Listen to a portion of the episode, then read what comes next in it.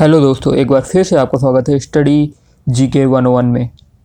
तो आज हम पढ़ेंगे एक नया आयोग, राष्ट्रीय हरित अधिकरण, नेशनल ग्रीन ट्रिब्यूनल के बारे में, जिसे एनजीटी भी बोला जाता है।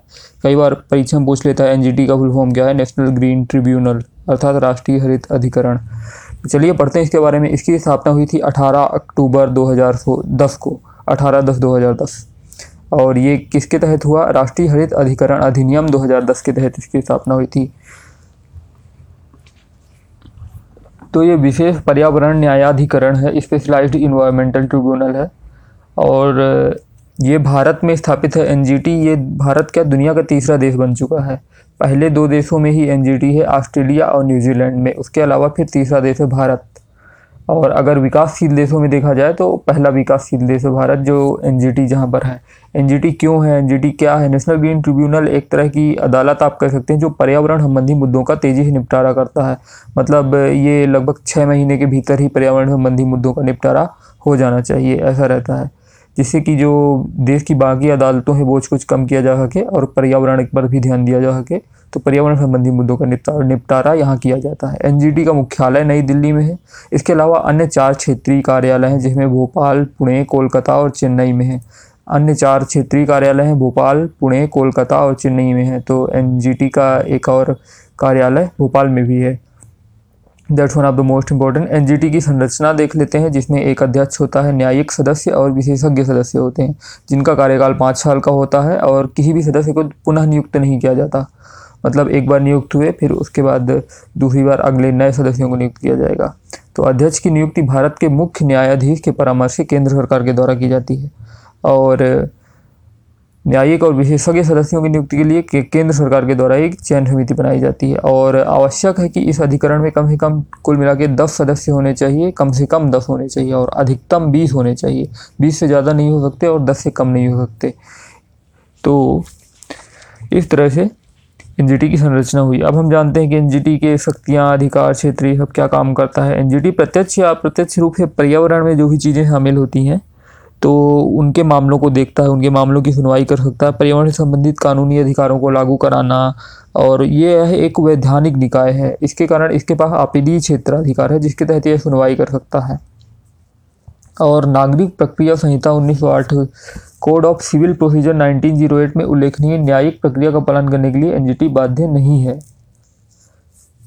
अब एनजीटी किस तरह से अधिनिर्णय देता है? देते समय क्या आवश्यक कि एन जो भी निर्णय देता है, जो भी फैसला सुनाता है, वो इस हिसाब से सुनाता है कि सस्टेनेबल डेवलपमेंट सतत विकास के हिसाब से और प्रिकॉशनरी मेज़र या फिर पॉल्यूटर पे ये सारे सिद्धांत लागू करके करता है कि मतलब आप डेवलपमेंट कर रहे हो तो वो डेवलपमेंट सस्टेनेबल है कि नहीं? पर्यावरण को नुकसान तो नहीं हो रहा। तो कई सारे महत्वपूर्ण ऐतिहासिक निर्णय भी हैं। हम उन्हें आगे देखेंगे। तो एनजीटी के जो अधिकार हैं कि वो पर्यावरणीय क्षति के पीड़ितों को क्षतिपूर्ति प्रदान करता है और क्षतिग्रस्त संपत्तियों की बहाली करना और उनका पुनर्निर्माण करवा सकता है।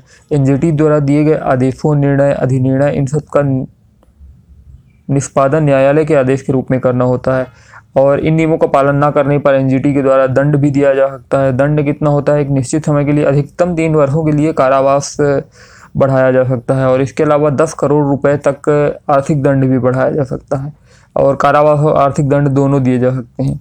एनजीटी के द्वारा दिए गए आदेश, निर्णय और इसके विरुद्ध आप अपील कर सकते हैं सर्वोच्च न्यायालय पे, पर इसका टाइम लिमिट है नब्बे दिन। मतलब नब्बे दिन के भीतर ही आप सर्वोच्च न्यायालय में एनजीटी के द्वारा दिए गए आदेशों को या निर्णयों को अपील कर सकते हैं।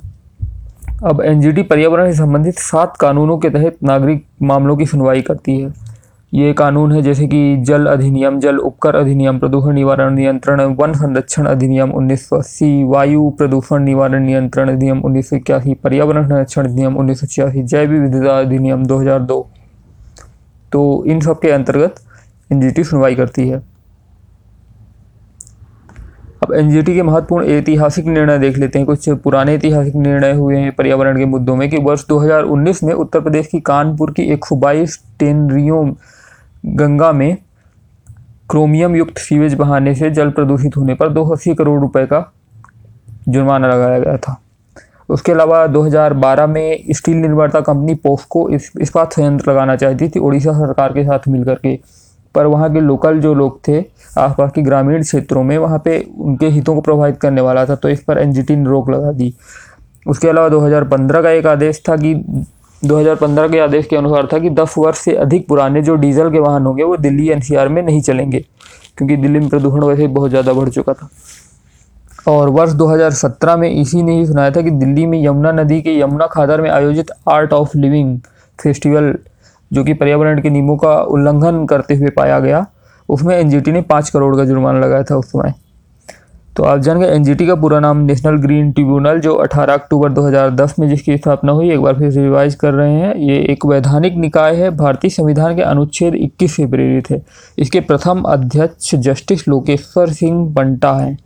एनजीटी के प्रथम अध्यक्ष जस्टिस लोकेश्वर सिंह बंटा है। इसका मुख्यालय नई दिल्ली में है। क्षेत्रीय कार्यालय भोपाल, पुणे, कोलकाता, चेन्नई और ये राष्ट्रीय हरित अधिकरण नियम 2010 के तहत इसकी स्थापना की गई थी और भारत एनजीटी स्थापित करने वाला तृतीय देश बना है। पहले दो देश हैं, ऑस्ट्रेलिया और न्यूजीलैंड। एनजीटी की स्थापना 18 अक्टूबर 2010 को राष्ट्रीय हरित अधिकरण नियम 2010 के अनुसार की गई है और एनजीटी को छः महीने के भीतर ही पर्यावरण संबंधी विवादों का निपटारा करना होगा। तो ये कुछ चीज़ें हो गई एनजीटी के बारे में। नेशनल ग्रीन ट्रिब्यूनल के बारे में तो इस प्रकार से हम इस अधिकरण के बारे में जानते हैं। आगे हम, आगे और आयोगों के बारे में पढ़ेंगे। मुझे सुनने के लिए धन्यवाद। आप मेरा टेलीग्राम चैनल सब्सक्राइब कर सकते हैं। Study G K one O one आप सर्च करेंगे वन ज़ीरो वन आप सर्च करेंगे तो आपको वहाँ पर पॉडकास्ट के सारे लिंक शेयर कर दिए जाएँगे। और भी स्टडी मटेरियल्स और गाइडेंस भी आपको शेयर कर दिया जाएगा। मुझे धैर्य से सुनने के लिए धन्यवाद। आगे फिर मिलेंगे। पढ़ते रहिए। धन्यवाद।